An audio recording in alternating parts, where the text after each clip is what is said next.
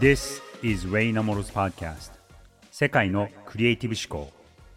Hi everyone, this is Ray Namoro 皆さんこんにちは。クリエイティブディレクターのレイナモです。この番組では世界で活躍するトップランナーにこれまでのキャリアを振り返っていただきクリエイティブ思考で自分らしい人生を歩むヒントを探ります。今回のゲストは長年広告業界で活躍しイギリスの大手広告代理店Bartle Bogle Hegarty BBH というエージェンシーのニューヨークのトップに上り詰めたシンディ・ギャロップさんです。ちょっとここで追加の説明をしたいんですが、この BBH という会社はですね、えー、広告業界ではもう伝説的な存在で、僕も一時期えー、転職をしようかと検討したりとか、あともう業界の中でも、もう80年代、90年代からずっとこう伝説的な作品を打ち出しているすごいキラキラした、えー、輝かしいトップのエージェンシーなんですね。で、そこで、その特にその男性の多い広告業界で、シンディさんは女性としてその手腕を認められて、90年代に BBH のニューヨークのオフィスを設立された方です。その当時は珍しい女性 CEO に就任されました。現在は女性が自分らしく生きられる環境を支援しようと世界初のソーシャルセックスプラットフォーム Make Love Not Porn を創設されてそれを経営されています。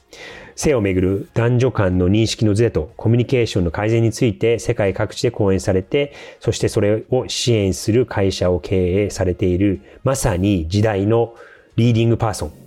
そんな方がシンディ・ギャロップさんです。まず今回はシンディさんのクリエイティブ業界で悩みについて伺いました。So, let's get started. Creative Voice So let's uh, talk a little bit about your background and wanted to ask you about your career and what you do now. シンディさんはどんな子供時代を過ごされたんですか Sure. I was born in the UK, but when I was six, um, we moved to Brunei, where my father had got a job, and so that's where my sisters and I grew up. My parents regularly, subsequently, apologized to me and my sisters for our childhood because Brunei was. イギリス人の父親と中華系マレーシア人の母親を持ち、イギリスで生まれました。6歳の時、父親の仕事の都合で東南アジアのブルネイに移住しました。そこで妹たちと過ごすんですが、ブルネイはイギリスに比べクリエイティブな活動が盛んでなかったため、両親が子供たちへの影響をとても心配しまして、特にお父さんが子供たちに本をたくさん読んだり、絵とか小説を書いたりすることを勧めたんです。イギリスには14歳で帰国しました。成績が良かったので、飛び級をして高校に行くことになって、16歳で奨学金をもらって、オックスフォード大学の名門女子校サマービルカレッジに進学。イギリス文学を学びました。You know, Oxford was where, again, you know, creativity um, had full reign because I fell in love with theatre at Oxford. You know, obviously, you know, it, it's a university with a ton of brilliant student pursuits. Sure. It has a thriving student drama scene. And I really had not been exposed to theatre in that way previously. And I just fell in love with all of that, you know. Right. Um, and I decided all I wanted to do was work in theatre for the rest of my life. Wow, but I knew, I knew I wasn't good enough to be an actress or director. 大学時代に私の人生を変えたのは演劇との出会いです。 もう今後の人生を演劇に捧げたいって思うほどのめり込みました。ただ、女優とか監督としてやっていくのはちょっと違うなって思って、広報だったらできそうだなって思ったんです。みんなに公演を見てもらいたくて、たくさんのポスターをデザインしました。大学を卒業した後、21歳から劇場でマーケティングや PR の仕事をしました。すごく演劇に情熱があったので、お給料が安くても、休みがなくても気になりませんでした。ただ、劇場に就職して、4年で転機が来たんです。仕事場の女性に、あなただったら、エスキモーに冷蔵庫を売りつけることだってできるわねって言われて、それなら、活躍の場を広げるため、広告業界に転職するのがいいかもしれないって思ったんです。What was your foot in? どうやって広告業界に入ったんですか Now, um, d- now it was extremely difficult to break into advertising because in in 1985, advertising was one of the hottest industries. You know, first of all, I applied for jobs. You know. Um, 1985年当時、広告業界はみんなの憧れだったので、入るのがとても難しかったんです。だから、大学を卒業したての若者が応募する、インターンのようなポジションからキャリアをスタートさせました。その時は、多くの広告代理店にオックスフォード大学卒の若者をインターンに雇って、会社の様々な部門の仕事を6ヶ月間で全部体験させるというトレーニングプログラムがありました。私は広告営業を希望していましたが、このプログラムで違う部門の仕事を体験できたのは非常にいい経験でした。 What do you, uh, what's the most uh, important thing that you learned in the six month training program? そのトレーニングプログラムで一番勉強になったことは何ですか You know, I absolutely saw how integral account management's role is to um, making sure that creativity flourishes and creativity gets bought. And so I absolutely saw the power of building relationships with clients that meant that you created このプログラムで私は広告営業という仕事にとって最も大切なのはクリエイティビティが溢れ出るようなものを作って多くの人に受け入れてもらうことなんだと気がつきました。1980年代のロンドンの広告代理店ですから広告営業なら契約が取れるまで会社に戻ってくるな。そういう風潮がありました。クライアントとの関係性の構築がいかに大切か。ということを目の当たりにしたんです。そして、いかに最高の広告を締め切りを守って、クライアントが望む形で届けるか、それを実現するために、みんなを結束させるのも、広告営業の仕事なんだと学びました。会社で活躍する先輩たちの姿を見て、広告営業の仕事って、とっても素晴らしいものなんだって気づくことができたんです。広告営業は、まさに、クライアントと広告代理店をつなぐ存在です。クライアントと強い信頼関係を築きながら、クライアントと同じ目線に立って、パートナーとして、一緒に目標を達成するにはどうしたらいいのか、広告代理店として何を提供できるのかを一緒に考えていくわけですから、まず、相手に信頼してもらうことが不可欠です。運命共同体となるんですから、強い信頼関係さえあれば、広告代理店が提案するクリエイティブな意見を、クライアントは受け入れやすくなりますし、結果的にプロジェクトが成功することも多くなります。なんか改めてこうハッとさせられたのが、このアカウントマネジメントっていう立場の役割はどういうことかっていうことをすごく誇りに持って話されてたのがすごく印象に残ったんですね。で、日本語でそのアカウントマネジメントっていうと営業っていう言葉が一番近いと思うんですけど、正直感覚的にその営業っていう役割だったりとか営業っていう業務がすごくこう、こう煙たいものって見られてる、特に最近かなっていう印象を受けるんですね。で、実際、これちょっと聞いた話なんですけど、やっぱりその営業に、えー行きたい人が、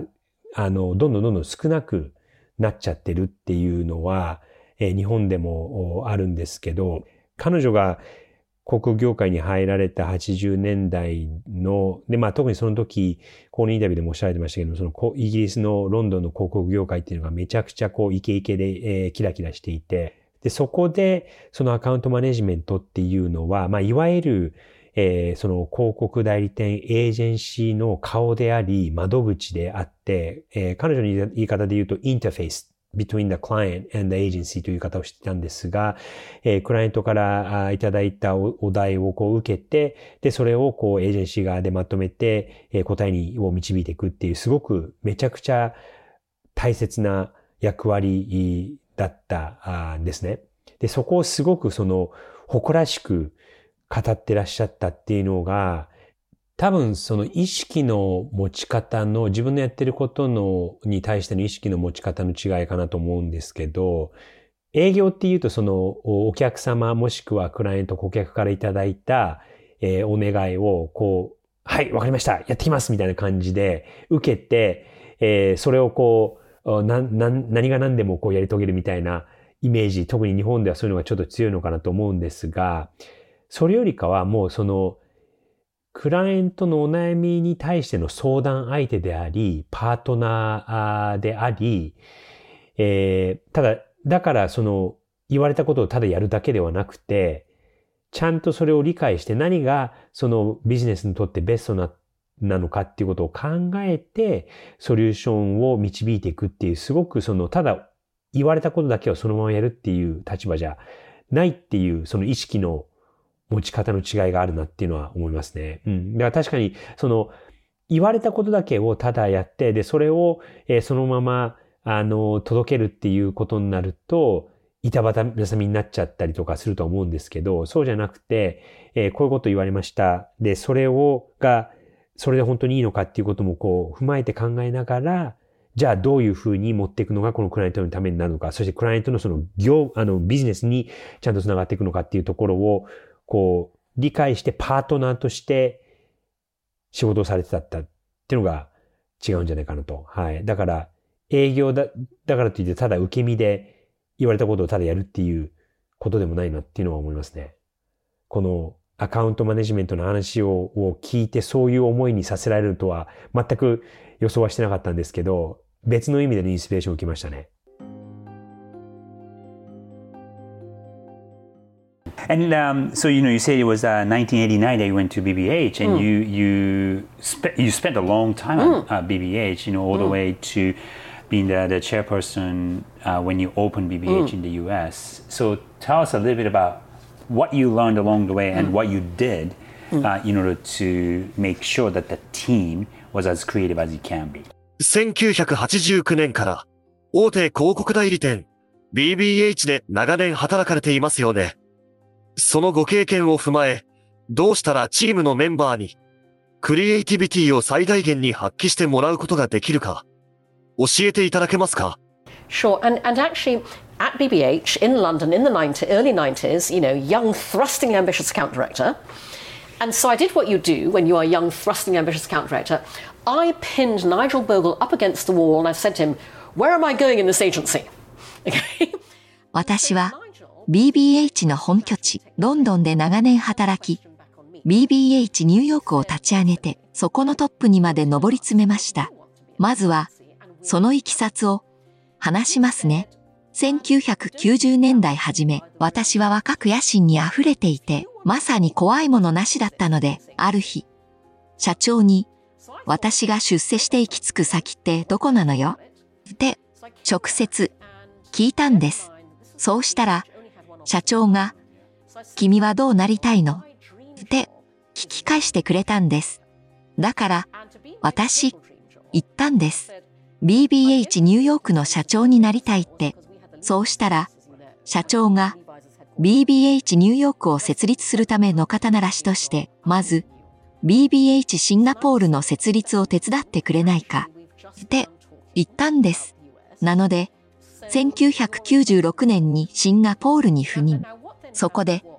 海外での会社設立について学び、1998年に BBH ニューヨークを設立したんです。ニューヨークは優秀な広告代理店が熾烈な競争を繰り広げる街として知られていますが、私は初めからアメリカで一番の広告代理店にする、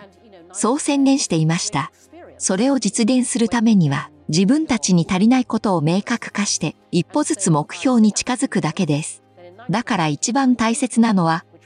どうなりたいかという目標を決めて、そこから自分自身の能力を冷静に分析し、足りないものがあれば、補っていくんです。そうすれば、どんな遠くにある目標だって叶います。彼女のキャリアの作り方を改めて聞いてみて、えー、まず、その自分が求めてることをすごく、あの、はっきり、数年おきだと思うんですけども、はっきりさせてきたのかなと思うんですね。そもそもその広告業界に入った時も、えー、それまでいたシアターの業界で、これは先がないんじゃないかという意識を持ってで、えー、憧れで入った広告業界。で、そこで最初、あの、やられて、10年ぐらいですかね、やられて、で、次、じゃあ自分のキャリアをどう積んでいこうかって多分30代半ばぐらいだったんじゃないかなという想定なんですけども、で、その時に、えー、ちゃんと自分のこの上司の人に話しに行って、えー、我々、私の未来はどうなってるんですかみたいなことをこう直接ぶつけたと。っていう、その、そのちゃんと自分のこう未来を常に考えてるっていう。で、あの、それ、そこでうじうじしないで、ちゃんとそういう話の場を設けてたっていうのも、あの、シンプルなことかと思うんですけど、意外とこう、そういうのってなんか、できない人が多いんじゃないかなっていうふうに思うんですね。僕もその会社を経営していて、あの、辞めたいとかっていうふうに来られた時に、え、そう、まあ、あの、理由はわかるんだけど、例えばその、この話って6ヶ月前にしてれば、こういう状況になってないっていうこともありますよね、みたいなのも少なくないので、そういうところをちゃんとこうオープンに、えー、上司とこう話せてたっていうのは、あの、それはそれで彼女が、あの、ちゃんとしてるところかなっていうのは思いました。その一方、えっと、その、えっと、それを聞いたときに受けた、あの、ここの話も出てきたあの内情防護っていう、えー、その BBH の B の人なんですけども、えー、バーロー防護2番目の B ですね。B の人なんですが、その人が逆に、いや、あの、心理はどうしたいのと。うん。で、どこを目指してるのか言ってくれれば、それを叶え、叶えるからっていう風な、すごくこう大きな器で、えー、彼女の質問に対して逆にこう質問して、で、それに対して、また彼女は、こう考えて、数日後にこうはっきりとして、えっと、アメリカで BBH を立ち上げたいっていう、それまた結構大きな、この野望に満ちたリクエストをするわけですよね。その後、シンガポールに行かれたっていう話はされたんですが、その準備というか訓練として、じゃあまずそのシンガポール、アジアでのビジネスが今ちょっと忙しくなってきて、そっちにオフィスを立ち上げなきゃいけないから、そこでちょっとまず経験を積んでからアメリカに行くのはどうっていうことで、で、そこで 2, 2年ぐらい経験を積まれてからアメリカに行くわけなんですが、ちゃんとそういう、あの、ステップというか線路を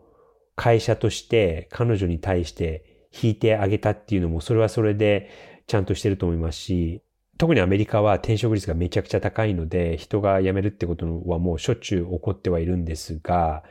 あの、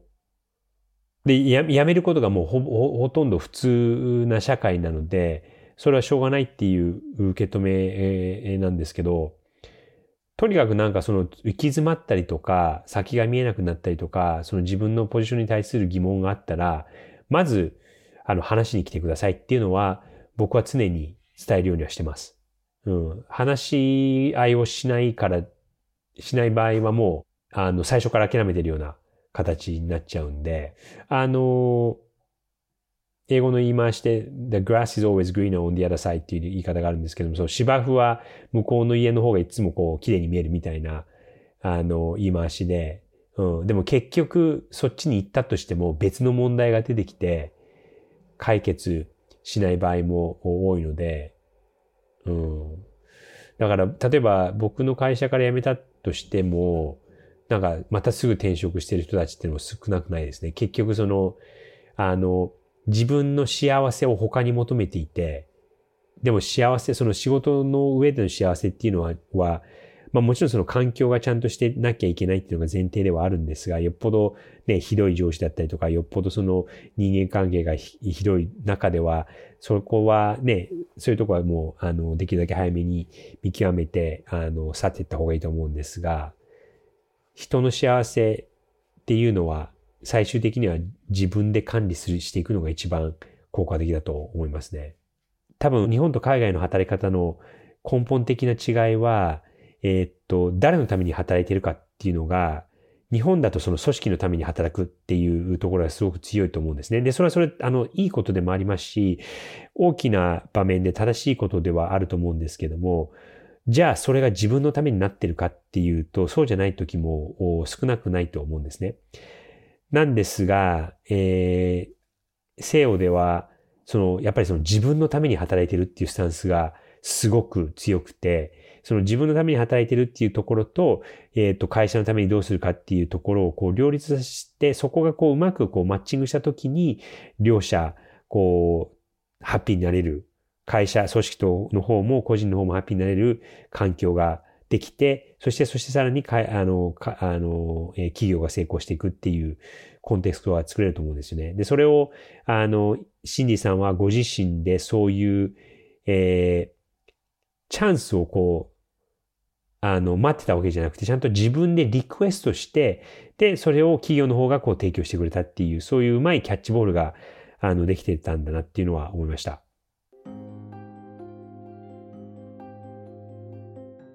Everybody loved the agency brand, the culture.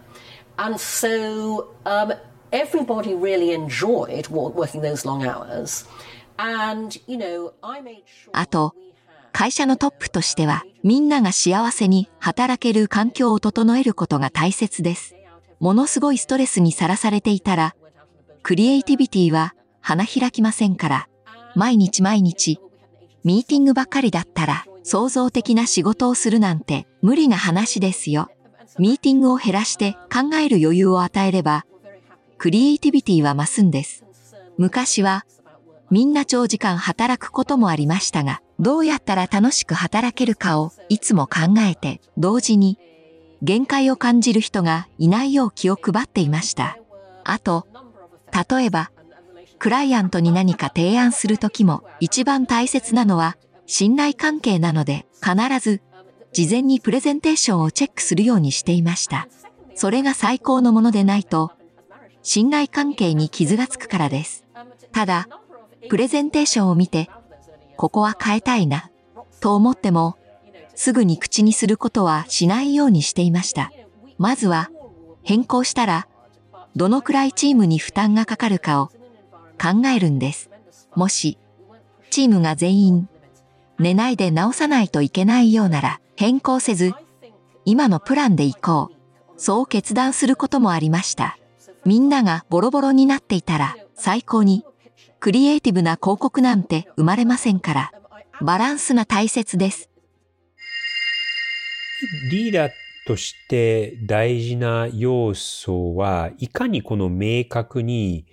状況を判断したりとか、明確に物事を伝えることができるかっていうところに、そこはすごく大事だと思うんですね。その明確さっていうところが。彼女の場合、そもそもそのアメリカに BBH がなかった時にアメリカに立ち上げたいっていうのを、えー、それが私のドリームジョブだっていうふうに、夢の仕事だっていうふうに上司に伝えて、で、それを叶えてくれましたと。で、まあ自分で言い出したからにはやんなきゃいけないっていう状況にご自分を置かれて、で、えっと、西海岸ではなく、その時にそのクライアントがいたリーバイスが西海岸のオフィスなので、西海岸で立ち上げるのが多分手っ取り早かったと思うんですけども、あえて一番タフと言われているニューヨークももちろんその近代の広告の、まあ、聖地であるニューヨークで、えー、エージェンシーを立ち上げるっていうことにチャレンジして、で、意外だったのが、その90年代後半から、あの、行かれてますけども、で、ここのインタビューに出てきましたけども、もうその時のの働き方っていうのが結構、アメリカでもすごくて、徹夜なんかするのは普通な、あの、話だったので、でも、その、あえて彼女はそういう環境の中で、そういうすごく競争率が、あの、激しくて、えー、男性が多くて、えー、もう夜中もまで普通に仕事してるみたいな、あ業界だったんですが、その一人一人の社員の幸せっていうのをすごく重要視されてたんだなっていうのは今回の話で彼女が言ってましたよね。あの、まあ、聞いてみると、蓋を開けると当たり前のことではあるかもしれないんですが、まあ、2023年の今だからこそそういうことが言えて、その25年ぐらい前の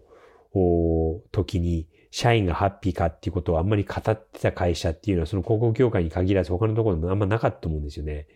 そんな中で彼女はその社員の幸せっていうのをすごく大切に、え、していて、で、じゃあどうやってそういうコンテクストが作れるのかっていうところも、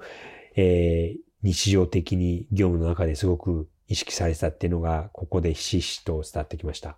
知り合いになってもう十何年ぐらい経つんですけど、そもそも、あの、一番最初に知り合ったきっかけっていうのが、えっ、と、登壇をした時にパネルディスカッションで彼女がモデレーターで僕が、えっ、と、コメントをする方だったんですけど、あの、もうその時から、やっぱりその、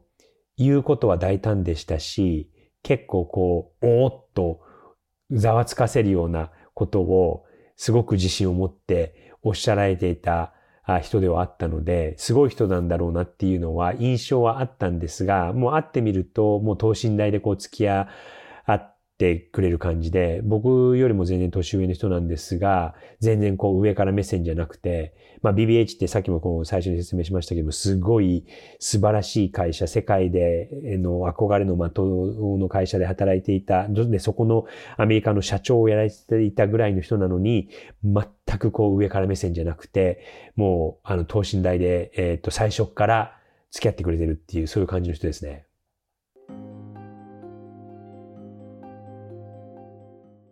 What was the first uh,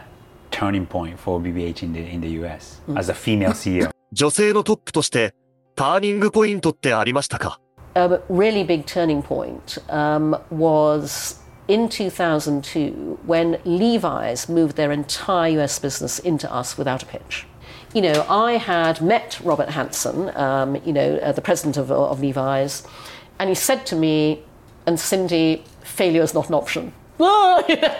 no pressure. Um, but, but obviously that, that, I mean, that 2002年に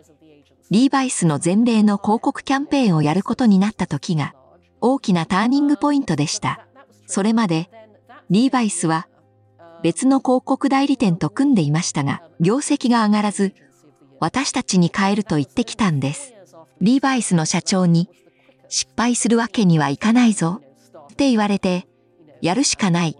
と頑張ったんです。今思えばそれが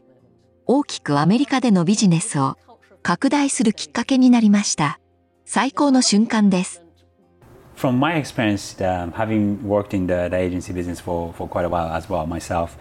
um, I've seen a relationship between an account director uh, and a creative director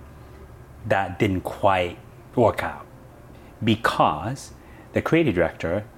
would be a little bit territorial and the creative direction and creative decisions that they wanted to make. So, how did you manage those egos? 僕の経験では、広告業界では、クリエイティブディレクターと広告営業の人は、しばしば意見が対立すると思うんですが、うまくいく秘訣はありますか Within BBH, our culture was absolutely about, you know, the creatives always knew that we were on the same side, we were on the same page, and that account management. 確かにアメリカではそういう場面を目にすることもありますが BBH は違います。クリエイティブチームも広告営業と目線を合わせていないと結局仕事が成功しないって分かっているんです。自分たちのクリエイティブな仕事をすごく上手に言ってくれるんだから対立どころか最高の味方だってわけです。Uh, moving forward, why did you leave BBH? なぜ BBH を辞めたんですか So, back in 2005, I turned 45, and I had my very own personal midlife crisis. Obviously, by the way, they- 45歳の時、ミドルエイジクライシスに陥ったんですよ。16年も同じ会社で働いて満足していましたが、一生広告業界で働くのもなんか違うなって思って、だから次の仕事が決まらないうちに、今だって思って会社を辞めたんです。それまで仕事一筋の人生だったので、何か違うことをしようと思って、これは私にとって人生最高の決断でした。自分の価値観が明確であれば、人生はとてもシンプルで幸せなものになります。大きな決断をする時も自分にとって何が大切なのかが分かっていれば変化を恐れたりしなくて済みますから。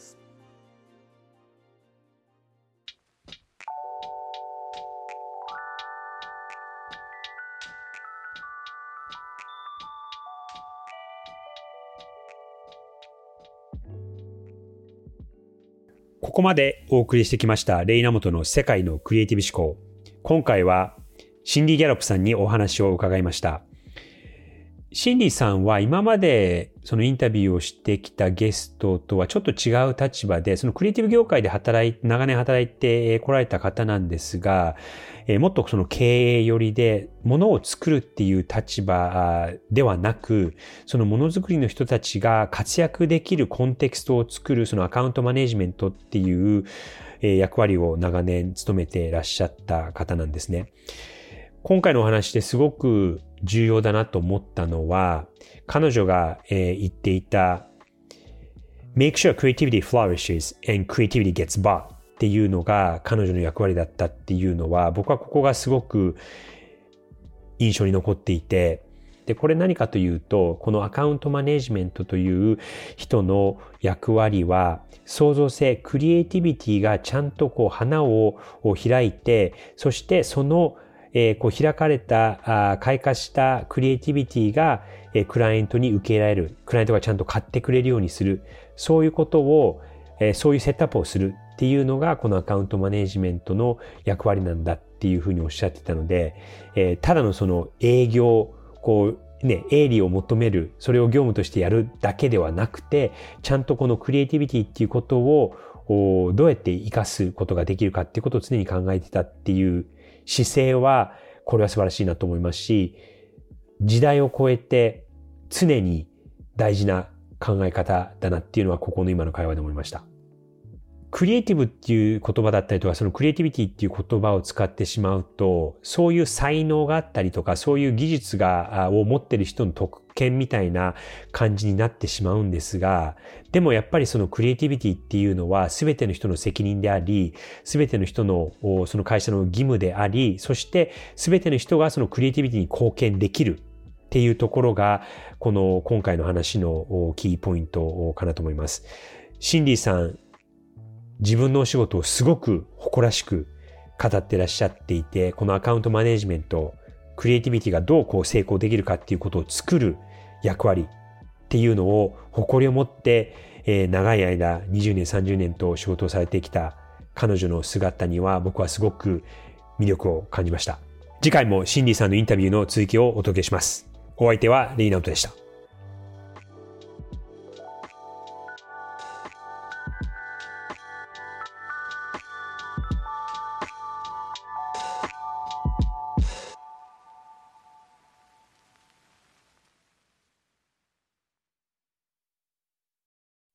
デジタルガレージは危険な海に最初に飛び込むファーストペンギンスピリットを創業以来大事にし続けていますこれから来る Web3 オープンソース時代を見据えたテクノロジーで新たなビジネスを生み出す仲間を募集しています番組詳細欄にあるリンクよりぜひご覧ください Web3 is here. Join us. Join the first penguins. New Context Designer, Digital Garage.